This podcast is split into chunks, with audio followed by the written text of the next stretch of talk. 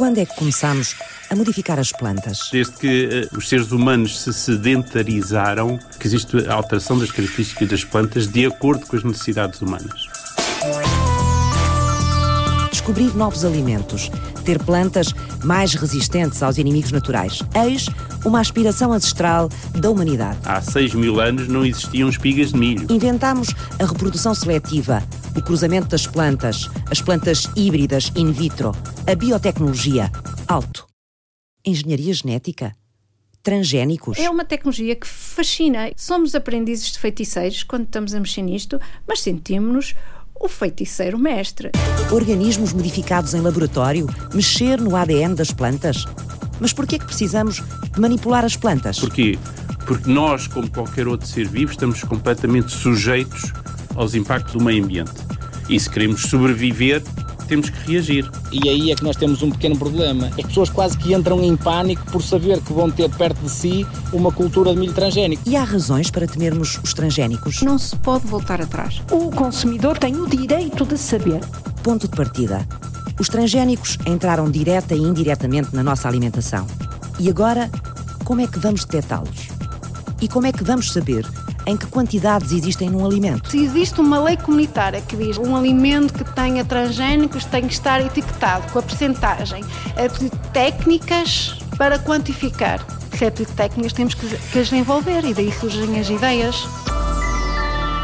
Estamos no laboratório de eletroquímica do grupo de reação e análises químicas. É uma das áreas em que nós trabalhamos, em que desenvolvemos vários sensores com diferentes fins. Aqui constrói-se um biosensor para detectar organismos geneticamente modificados nas plantas do milho e da soja.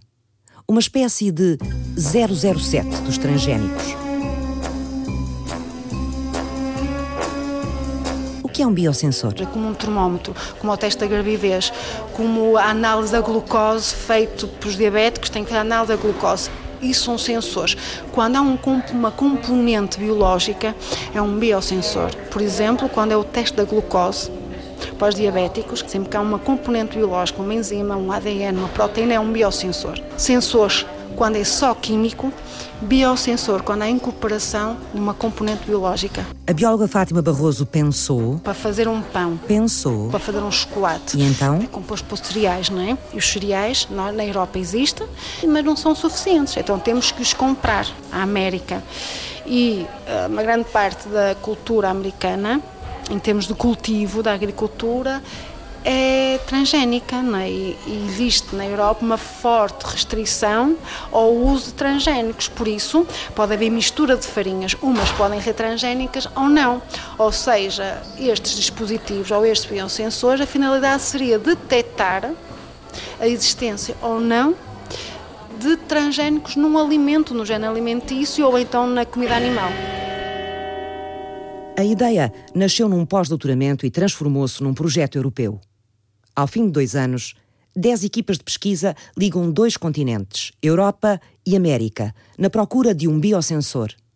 Mas a casa-mãe da investigação é o Instituto Superior de Engenharia do Porto, onde Cristina Del Rumatos coordena os trabalhos. Eu quis ser sempre professora, mas rapidamente também me apercebi que eu queria eh, mais do que estar uh, ligado aos alunos uh, do secundário, porque tinha que cumprir muito programas e tinha muito pouco, muita pouca liberdade. Achei que era muito nova para ficar com os conhecimentos que tinha e fui fazer o doutoramento à Universidade do Minho. Escolhi eletroquímica. Quando acabei, havia um lugar aqui no Instituto, eh, não havia investigação e eu pensei assim, um bom local eu trabalhar e para me deixarem fazer aquilo que eu quero. Portanto, eu queria muito envolver os alunos desde o princípio na investigação. Depois tive uma sorte muito grande, fui convidada para integrar o grupo uh, do Requinte, uh, um dos grupos que integra uh, o laboratório associado, o Requinte, hoje é uma unidade laboratório associado para a Química Verde, e depois é assim, trabalhando muito, muito, muito com os alunos, nós conseguimos a, começar a ter o nosso espaço. Estou completamente absolutamente apaixonada pela profissão e, e os alunos fazem parte. E depois é muito interessante vê-los crescer. Quem está por fora disto, estou a falar em eletroquímica, não faz ideia do que é que seja. O que é que é eletroquímica? É uma técnica muito fácil e muito barata, porque no fundo o que nós usamos é corrente elétrica e usamos isso para medir um sinal. Por exemplo, se eu quiser determinar a quantidade de um alergénio, eu tenho que arranjar a maneira que a corrente elétrica ou um potencial seja proporcional, por exemplo, à concentração. E eu consigo dosear. E é barata porque a corrente elétrica é barata e através da corrente elétrica depois consegue perceber, por exemplo, dentro de um alimento, as quantidades de alguns componentes desse alimento? Sim, eh, eh, não é de uma forma direta, como é evidente, eu não posso pegar no alimento e meter no sensor, mas eu tenho sempre esse tratamento que nós chamamos a preparação da amostra. Depois, onde, onde é muito mais barato e muito mais rápido, é na detecção aí de facto nós temos grandes vantagens porque em pouco tempo nós conseguimos obter muita informação. Os novos biosensores para detectar transgénicos nos alimentos juntam a técnica da eletroquímica com a nanotecnologia a manipulação da matéria à escala dos átomos. Portanto, isto é, é a base? É a base do sensor. É a base do sensor. O que é que tem aqui? O que é isto que eu estou a ver? Eh, Parece aqui... uma, uma plaquinha muito fininha de plástico. Isto é uma plástico. plaquinha de, de, cerâmica onde tem todo um conjunto de elétrodos. É, é parecido até de alguma forma com aqueles que a gente às vezes vê dentro dos telemóveis. Pronto, isto é uma célula eletroquímica que se quiser ver como eu trabalhava no meu tempo corresponde a isto que está aqui. Isso é antigo, não é? Isto era o que era. Nós ainda fazemos alguns ensaios. E a tecnologia tornou tudo pequenininho. Tudo pequenininho. Agora tem aqui uma gota. E uma gota cobre os três elétrodos e eu faço a medição, deito fora, é descartável e consigo ler outra vez. Meu nome é Juliana Beatriz Souza. Eu sou aluna de doutorado da Universidade Federal do Piauí e eu quis fazer doutorado porque eu sou professora do Instituto Federal do Maranhão que é o estado logo do lado do Piauí. Eu dou aulas de Química Orgânica para o curso superior de Biologia. Eu sou formada em Química, mas tenho que dar aula para alunos de Biologia. Então eu quis me especializar mais para que eu tivesse condições de depois orientar esses meus alunos na parte de biologia, porque nós pensamos em montar um laboratório de química e biologia ainda é preciso montar laboratórios, tudo. O curso está lá, mas eu estou me especializando para quando voltar, que eu possa levar as pesquisas que eu tenho feito aqui para desenvolver outras pesquisas lá no Instituto Federal do Maranhão. A Juliana está a fazer um genossensor. Isto é, é, é só a base do sensor.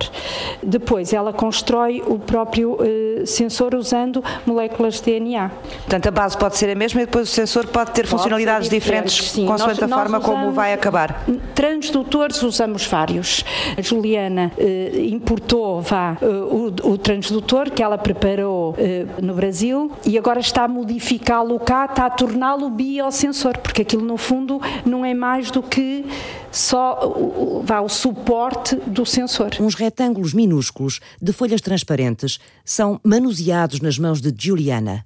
Aí, metade da largura de uma unha pelo dobro do seu comprimento. Isso aqui é uma folha de transparência. Utiliza um aparelho a alta pressão e temperatura, aonde o ouro sólido ele é vaporizado aqui nessa folha. Grudado. Portanto, na prática tínhamos uma, uma, uma folhinha transparente que se transformou numa folhinha dourada.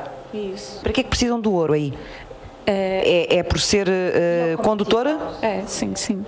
Esse ouro ele vai ser conectado ao cobre né, no eletrodo.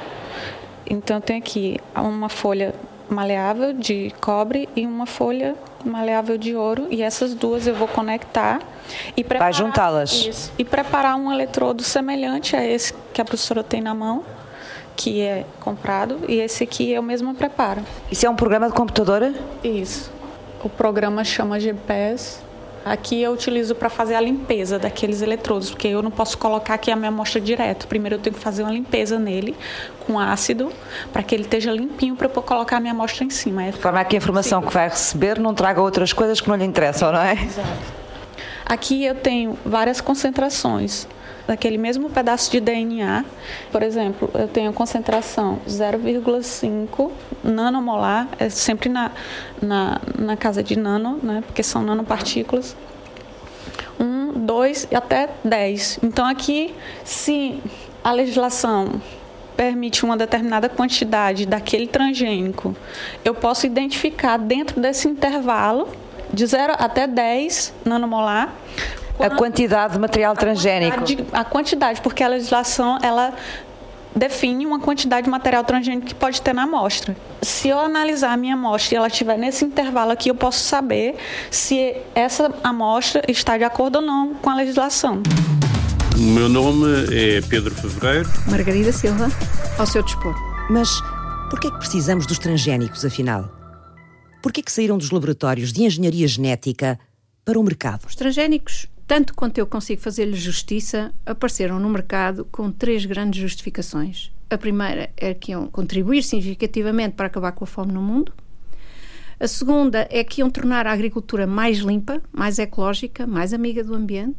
E a terceira é que iam uh, fazer a vida mais simples para os produtores. Este terceiro aspecto até é verdade. Um, um agricultor que cultive transgénicos que são tolerantes a herbicida é um agricultor que não tem de se preocupar com as ervas daninhas, porque pode aplicar herbicida à vontade, mata as ervas daninhas, não mata a cultura e, portanto, tem o campo limpo de infestantes e, e de concorrência, e é assim que os produtores gostam de ver os seus terrenos. Mas os outros dois aspectos, de todo, não se verificaram: a questão da fome no mundo e a questão da agricultura mais limpa. Aquilo que se verifica neste momento, e, e eu estou a falar de investigação uh, altamente bem documentada, publicada sucessivamente nos últimos anos, um, o cultivo de transgénicos conduziu a um aumento da quantidade e da periculosidade dos químicos aplicados em agricultura. Não logo nos primeiros anos, mas neste momento, ao fim de 15, 16 anos, é essa situação que nós chegamos. Nós temos uma agricultura mais tóxica que está inclusivamente a ir repescar herbicidas que já tinham sido abandonados por causa hum. de serem tão tóxicos. Mas por que essa necessidade? Há por uma razão muito simples, que é o facto de que as infestantes uh, adquirem resistência. Quando as culturas são transgénicas e nós começamos a, a, aplicar herbicida e as culturas não morrem, as ervas morrem, as ervas, desde que o mundo é mundo, que evoluem face a pressões seletivas, ou seja, as ervas são muito versáteis e um, por mecanismos genéticos que estão razoavelmente descritos, um, elas vão arranjar uma maneira de sobreviver ah. a essa guerra. A espécie humana tem intervido na natureza desde que existe. É precisamente nessa interação que nós conseguimos uh, desenvolver as sociedades. Bem, uh, alguns poderão dizer, nós desenvolvemos as diversas sociedades e a espécie humana desenvolveu-se em vias que não são, que não são adequadas, que, que são insustentáveis. Mas a realidade é que foi sempre na interação e na alteração daquilo que nos rodeia que nós criamos, criamos as sociedades tal como elas existem atualmente. E mesmo as mais as menos interventivas continuarão sistematicamente a intervir naquilo que rodeia. Porquê? Porque nós, como qualquer outro ser vivo, estamos completamente sujeitos aos impactos do meio ambiente. E se queremos sobreviver, temos que reagir. Há pessoas que dirão, pois, está bem, mas a, a, única, a única forma legítima é através daquilo que a natureza, que a natureza nos concedeu, ou seja, uh, as nossas características pessoais, mas então toda a medicina que foi desenvolvida não tem sentido, porque toda a medicina pretende, na prática, uh, opor-se aos efeitos do ambiente e às características com que nós nascemos, em muitos casos, não é? Bom, é verdade que do ponto de vista ético, e não sei se sabe que eu fui durante alguns anos eh, membro do Conselho Nacional de Ética para as Ciências da Vida e discuti algumas coisas destas. Do ponto de vista ético, há algumas intervenções que são consideradas inaceitáveis. Mas a verdade é que a espécie humana faz intervenções atualmente no, no, no corpo humano que seriam uh, impensáveis ainda há, se calhar até há 20 anos atrás, há coisas que seriam absolutamente impensáveis. Margarida Silva, eu sou bióloga, sou professora na universidade, colaboro com numerosas associações de ambiente e sou também mãe, dona de casa e uma eh, grande fã de jardinagem. Como é que uma bióloga doutorada em transgénicos integra a plataforma portuguesa dos transgénicos fora? foi um caminho um bocado estranho, porque o meu doutoramento foi feito nesta área, numa altura em que eu achava que os transgénicos iam resolver todos os males do mundo. Portanto, eu já estive do outro lado da crítica. E depois, quando voltei do estrangeiro e cheguei a Portugal, eh, alguém soube que eu trabalhava nessa área e sem saber sequer a minha opinião, pediu-me um artigo sobre o assunto, mas pediu-me um artigo não sobre a tecnologia, mas sobre os seus impactos. E eu achei uma coisa muito estranha, impactos. Nem, nem sequer nunca sequer me tinha ocorrido que isso que, que pudesse haver consequências negativas e, e, e, já foi há uma série de anos, na altura sabia-se muito menos do que se sabe agora, e, mas, mas eu aceitei o desafio e pus-me a pensar e a pesquisar e, e, e a questionar e a falar comecei a esgravatar e, e, comecei a pensar que, que, a chegar à conclusão que se calhar de facto podia haver, enquanto que as coisas funcionam muito bem no laboratório, podem não funcionar tão bem fora do laboratório, porque há muitas outras variáveis, os sistemas são muito, muito mais complexos e portanto havia de facto ali uma margem para a coisa dar errado. Portanto, acordou para a sua própria investigação? Foi, foi. Comecei de facto a questionar-me. E nunca mais trabalhei nisso. O meu nome é Pedro Fevereiro, a minha profissão é eh, docente universitário e investigador. A minha formação é, é em Biologia, mas eh, especializei-me em Biotecnologia Vegetal. Como uh, tive a oportunidade de estudar as plantas durante a minha formação, achei que seria interessante e importante que não ficasse apenas pelo estudo das plantas, mas pela forma como poderia utilizar esse conhecimento para melhorar a vida das pessoas e para alterar as características das plantas para melhor servir uh, os seres humanos. Porquê que as intervenções que durante milhares de anos fizemos nas plantas foram consideradas naturais e porquê que agora aquelas que fazemos nos laboratórios de biotecnologia são olhadas de forma suspeita? Pois, para mim essa, essa pergunta é um bocadinho difícil de responder, porque eu sou biólogo, trabalho no laboratório, não só no laboratório, mas também no laboratório, e não considero menos natural esse trabalho e essa intervenção. É apenas outra forma de intervenção quando uma pessoa me diz ah, o seu trabalho é, é não natural, eu começo-me a perguntar, mas que, que adjetivo é que então é que eu vou é que eu vou colocar à minha intervenção? É artificial? É não sei, não sei, sinceramente não lhe sei dizer que, que, o que é que se opõe a natural. A minha, eu, sou, eu sou um ser natural ou sou um ser artificial? Eu estou a intervir noutro ser que é um ser natural. Está bem, utilize ferramentas modernas. O que é que isso faz? A planta que daí sai é o quê? É um, é um, é, é um artefacto?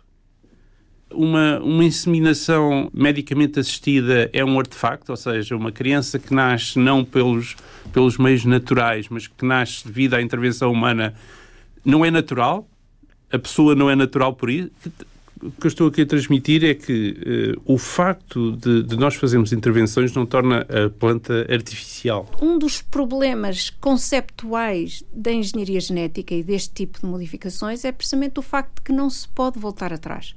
Se nós por alguma razão, em algum caso, verificarmos que a coisa deu errado e que é preciso parar esse desastre, não temos como. Na realidade, a maior parte das grandes culturas que atualmente utilizamos para produzir alimentos têm vindo a ser melhoradas desde, não sei se a palavra é um bocadinho estranha, desde a neolitização, não sei se isto para o público em geral é aceitável, mas desde que uh, os seres humanos se sedentarizaram, que existe melhoramento, que, que existe alteração das características das plantas de acordo com as necessidades humanas. Isso é absolutamente evidente. Existem atualmente plantas com características que nunca existiriam na natureza, ou pelo menos que a probabilidade de existência dessas características seriam muito remotas, se não fosse a intervenção direta do, do ser humano. E nem sequer sofreram nenhuma tecnologia uh, moderna. Estou a falar, por exemplo, do milho há 6 mil anos não existiam espigas de milho. O espiga de milho, como nós conhecemos, existe há 150 anos, talvez. Como conhecemos atualmente, aquelas espigas grandes, bonitas, de, com os grãos com aquela forma, amarelos, etc. Há 6 mil anos nada disso existia na natureza. Não, é um facto. Mas há uma enorme diferença entre os dois cenários. O cenário da evolução natural, digamos assim, em que não há uma intervenção laboratorial dirigida nossa, e, e o cenário em que nós somos os, os, donos da vida, digamos assim, e a condicionamos dessa forma tão profunda e tão definitiva. E, e a principal diferença está na escala quando estudamos evolução em biologia, verificamos que todas as mudanças uh, de que as espécies são alvo, todas essas alterações ocorrem numa escala de tempo milenar e ocorrem sempre, uh, ou tipicamente, em uh, áreas pequeninas. Qualquer problema que possa ser induzido por por essas alterações aleatórias, um, esse problema vai ser burilado, vai ser limado, vai ser resolvido ou até expurgado com a passagem do tempo. Conseguirá a natureza conciliar tamanha inquietação humana? Estaremos além do que somos capazes de controlar? Cada pergunta e cada resposta será um novo ponto de partida.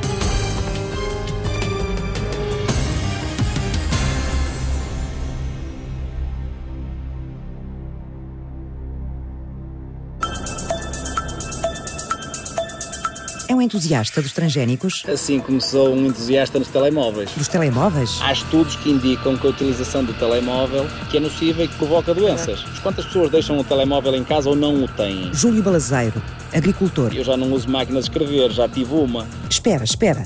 As culturas tradicionais são a máquina de escrever?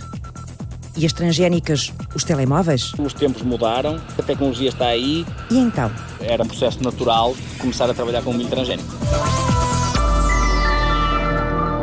A ensiladeira dentada risca a cabeleira loura do campo de milho. A chaminé, no cimo da máquina, vomita uma pasta grossa sobre a carrinha de caixa aberta que se desloca ao lado, ao mesmo ritmo. Milho para silagem, para as rações dos animais milho que cultivamos tem uma resistência a uma praga com bastante expressão, que é a broca. A broca instala-se na cultura. A broca é uma lagarta, é uma, não é? É uma lagarta, é uma larva. Que come o quê na que, planta? Além de, de deteriorar os caules, porque pica os caules e consome o interior do caule e vai matando a planta lentamente, como também se aloja na parte da maçaroca, onde é feita a produção de grão, que é a parte essencial da planta. Nós, ao conseguirmos uma planta com a resistência a esse tipo de ataque, vamos evitar que a posteriori haja a instalação nessas zonas de lesão provocadas pela larva de bactérias que não nos interessam e fungos e que depois serão levados até aos animais. A broca afeta as forragens, a saúde dos animais que comem rações e a produção de leite. O milho transgénico será uma espécie de santo grau da silagem? É um milho que foi geneticamente manipulado para ter lá um gene proveniente de uma bactéria do solo. É uma bactéria que produz um, um, veneno para insetos. E esse gene está agora presente neste milho e, portanto, esse veneno é produzido em todas as células do milho. Isso significa o quê? Significa que o inseto que começar, uma lagarta, começar a roer o milho em qualquer ponto da planta, vai morrer porque é envenenado. Qual é o reverso desta medalha? Há uma enorme diferença entre o BT produzido pela bactéria e o BT que é produzido no milho. Enquanto que aquele que é usado em agricultura biológica só é ativado quando está no estômago do inseto e, portanto, só aí é que começa a sua ação corrosiva, este BT que é utilizado no milho transgénico já está na forma ativa e, portanto, a sua ação vai estar sempre presente e vai afetar todos os seres que se alimentarem hum. dessa planta. Uh, como é que eu ia te explicar isto de outra maneira? Mesmo quando introduzimos um gene, por exemplo, vindo de uma bactéria numa planta, nós não estamos a fazer uma alteração tão de fundo quanto isso, porque as plantas partilham com as bactérias uh, quase metade do seu genoma. E muitas vezes aquilo que fazemos, aquilo que transferimos, são variantes do mesmo gene. Ora, essas alterações não são assim tão dramáticas como as pessoas uh, genericamente dizem. Ah, estamos a fazer uma alteração profunda e isto é muito rápido e a gente não sabe quais são os resultados que, que vai dar. Na realidade, a maior parte dos casos não é isso que está a acontecer. A única coisa que é mais rápido é o método de fazer essa introdução. Eu diria que é mais rápido, talvez 4 eh, ou 5 anos, relativamente ao que faríamos se fosse pelos métodos tradicionais. Mas este milho com que alimentamos os animais é ou não é natural? Uh, não sei se gosta de kiwis. Sim. Quando os kiwis foram introduzidos, introduzidos na Europa, não houve qualquer avaliação. Nós temos Portanto, o kiwi como uma planta natural. Como um fruto. É um fruto, está bem, mas eh, é tão natural como, como qualquer outro. É, é tão natural como um peru golden, se quiser. Porque se, se me pergunta se os peros golden existem na natureza, eu diria imediatamente que nem pensar. Nem pensar. Mesmo assim, Não devíamos saber quando estamos a comer carne que foi alimentada com rações transgénicas? Quando vendemos um, um produto de uma cultura transgénica, é obrigatório uh, mencionar que é uma cultura transgénica para que quem adquire o produto dessa cultura, quem adquire o milho, no caso, Sim. saiba exatamente o que é que adquiriu. Portanto, há todo um processo de rastreabilidade e sabe-se a qualquer momento onde esse milho foi produzido e por quem é que foi comercializado e de que forma, em que canal é que está a chegar ao consumidor uhum. final. Isso parece que é o que não passa das rações para o nosso prato. Por duas vezes essa proposta foi chumbada no Parlamento Europeu. Obviamente, os interesses da indústria são claramente no sentido de nos impedir o acesso à informação. No caso das rações, as rações em si são rotuladas, mas depois o, aquilo que chega aos consumidores já não é rotulado, que é a carne, o leite, os ovos, todos os laticínios, até o peixe, quando é da aquacultura, uh, come rações, mas nós não sabemos o que é que os animais comeram e, portanto, não temos poder, não temos o direito de escolher, não temos informação a promessa que nos foi feita pela União Europeia, pela Comissão Europeia, mais exatamente, quando os transgénicos entraram no mercado, foi de que ia haver liberdade de escolha. Então e o kiwi? Foi rastreado? E o pero golden não existe mesmo na natureza? Nem pensar. O kiwi é uma planta que produz uh, alergias. Uma percentagem entre 5 e 10% da população é alérgica ao kiwi. Quando o kiwi foi introduzido, houve alguma análise feita. Provavelmente, se fosse feita uma análise como é feita com os transgénicos, o kiwi não seria, neste momento, não seria aceito para ser comercializado. O tempo filtra os problemas. Nós estamos a intervir numa escala mundial e estamos a intervir numa escala de uma geração humana. Sim, eh, de facto, essa perspectiva é, é verdadeira. Ou seja, existe uma alteração muito mais rápida do que aquelas que surgiriam se apenas deixássemos as plantas sujeitas à natureza. Sem dúvida. Agora, a verdade é que quando essas alterações se dão na natureza, elas muitas vezes também são muito rápidas. A única questão que há é que essas alterações deixadas ou, sujeitas apenas às, às, situações naturais, são selecionadas de uma forma diferente do que aquelas que nós fazemos quando fazemos essas alterações no laboratório. Nós estamos a criar um, um tsunami de mudança que, a induzir erro, nos vai pôr em causa a todos e a todos os ecossistemas num espaço de tempo que a natureza não tem hipótese de o purgar. Está definido na lei que quem quiser cultivar milho transgénico tem que cumprir uma série de normas. A primeira é a comunicação por parte do agricultor à Direção Regional da Agricultura da região a manifestar a intenção de cultivo de milho uhum. transgénico. Isso é feito com papel? Isso é, exatamente, isso é um feito documento. em papel. É um documento em que se faz a comunicação, é assinado pelo agricultor o agricultor tem que ter uma formação específica. Tu Júlio teve que fazer essa formação? Tive que fazer essa formação, Onde exatamente. é que isso se faz? Foi feita na, na Direção-Geral da Agricultura. Mas existem várias entidades acreditadas para dar essa mesma formação. É um dia, um dia completo, e é onde são explicadas o que é uma planta transgénica, quais os benefícios ou malefícios, a utilidade dos, dos transgénicos, porque é que se fazem e, acima de tudo, dá-se a conhecer as normas que se têm de cumprir para que todas as pessoas estejam perfeitamente esclarecidas quando decidem fazer essa plantação uhum, ou esse, esse uhum. cultivo. A agricultura de minifúndio, no norte e centro do país, limita a produção de transgénicos.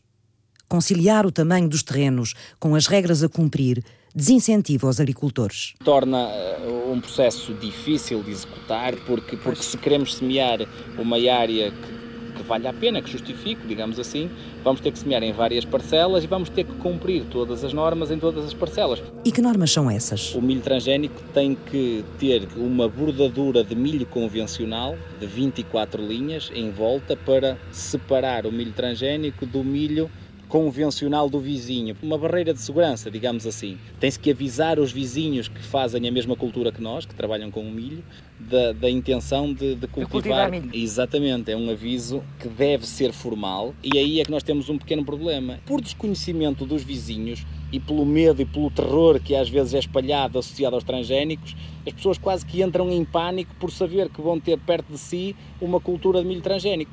E esse pânico, se calhar, não faz muito sentido. Não faz sentido. Porque no armário da cozinha tem lá ketchup que tem conteúdo de cereais transgénicos, assim como nas bolachas.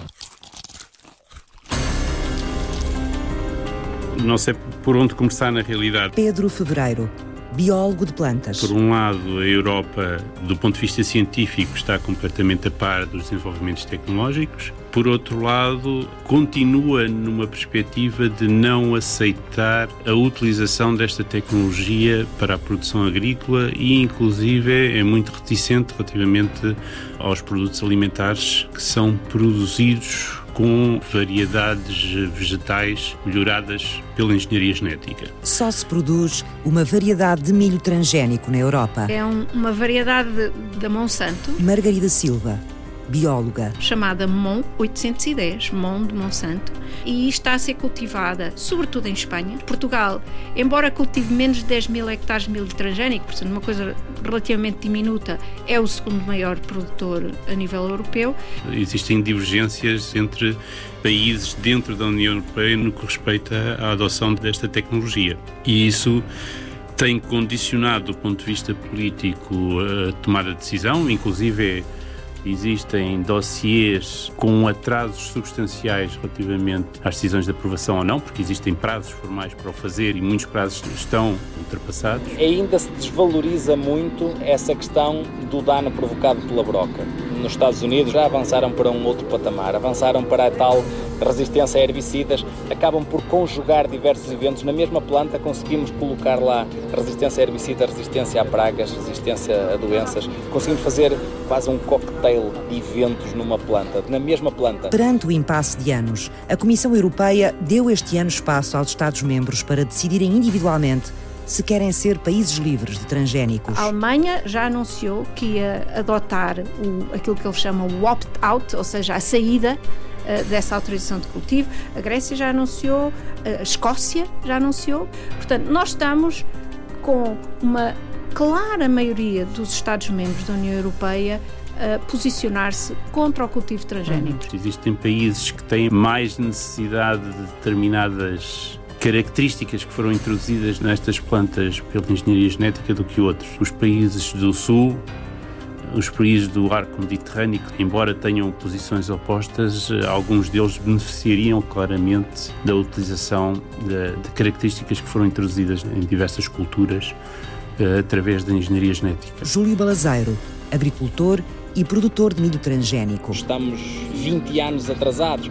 As próprias empresas de semente também já produzem uma quantidade de semente muito reduzida com esta resistência à broca, porque o mercado europeu não se mostra aberto a novas tecnologias. Portanto, estamos completamente bloqueados por uma questão burocrática. Se os transgénicos não são perigosos, por que é que estão sujeitos a tantas regras? As questões de isolamento e de rotulagem não têm a ver claramente com a perigosidade destes produtos. Tem a ver com o facto de várias sociedades, vários grupos não quererem consumir alimentos provenientes de plantas melhoradas com esta tecnologia e, portanto, querem que, que exista segregação no produto. Tudo o resto deriva daí.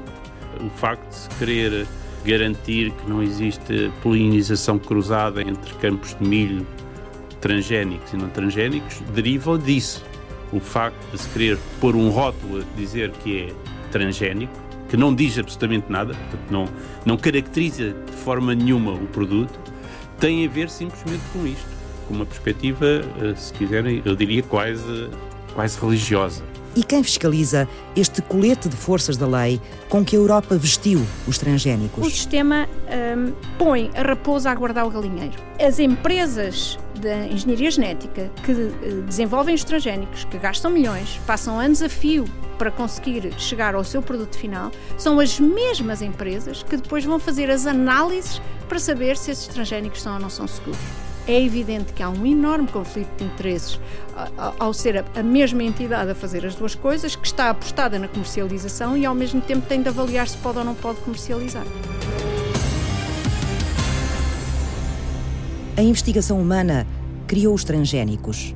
A investigação humana cria agora um biosensor para os organismos geneticamente modificados nos alimentos e nas rações animais. O berço da investigação ocupa os laboratórios de Química do Instituto Superior de Engenharia do Porto. Mas a pesquisa envolve 10 equipas de cinco países: Portugal, Espanha, França, Brasil e Argentina. Ao todo, 46 investigadores desenvolveram uma espécie de teste, semelhante ao teste da gravidez, para detectar de forma rápida e simples o material transgénico e a quantidade em que se encontra num alimento. Os dois anos de investigação foram sustentados financeiramente por um programa europeu que estimula a troca de conhecimento e de experiências entre cientistas europeus e de outros continentes.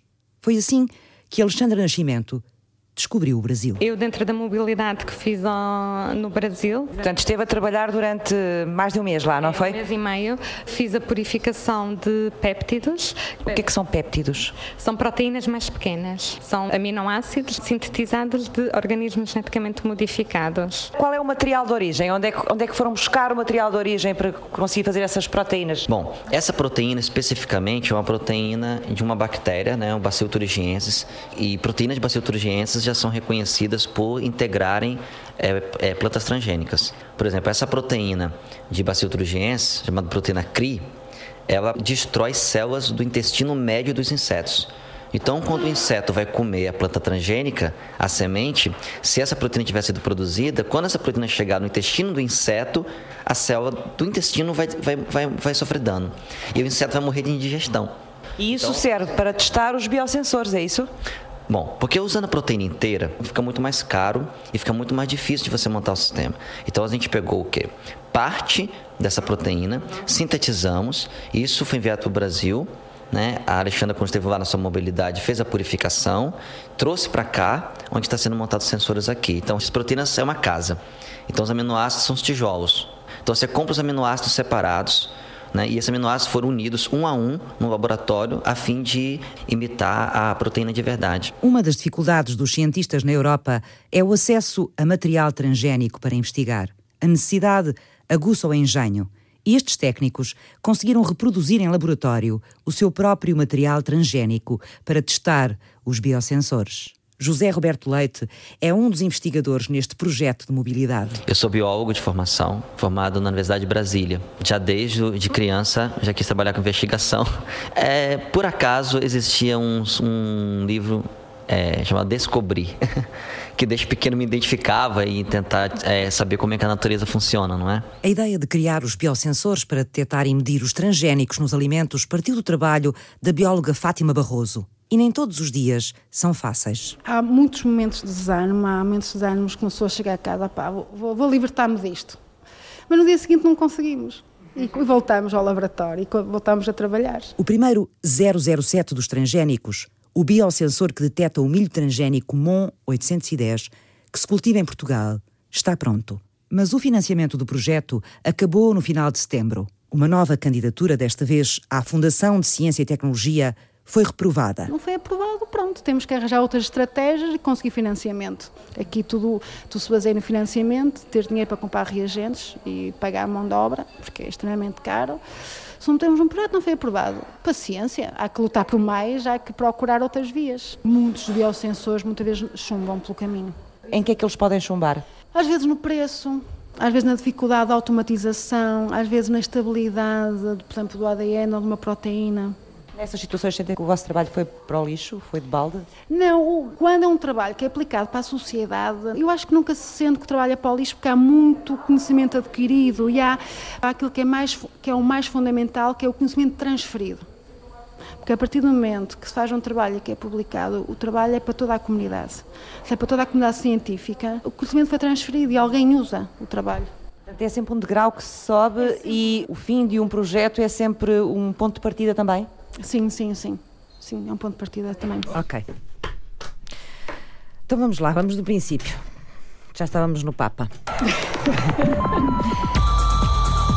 Fizeram este programa Pedro Fevereiro. Já me fizeram essa pergunta mais que uma vez e se eu daria aos meus filhos, eu, eu tenho filhos pequenos, se eu daria aos meus filhos uh, alimentos contendo produtos transgénicos, e eu digo seguramente. Margarida Silva. Bem, vai ter de espremer isto para não, esperemos, 10 minutos. Cristina de Algu Matos. Eu, por exemplo, era capaz de ir a um supermercado e não estar nada preocupada com a informação. Fátima Barroso. Eu, de modo geral, de modo geral leio os rótulos. Eu, de modo geral, refujo e porque tenho dois filhos e porque quero ensinar uma boa alimentação, não sou foz das gorduras, foz dos açúcares, dos transgénicos também. Júlio Balazeiro, Roberto Leite, Juliana Souza e Alexandra Nascimento. E para além da bioquímica, gosta de outras coisas, espero eu.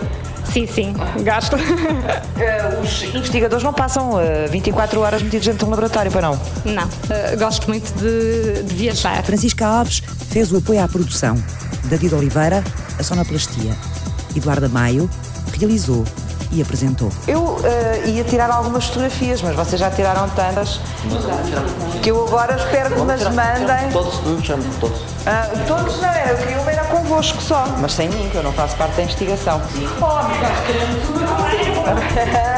Eu primeiro vou desligar isto. Não, não, não, vou desligar isto.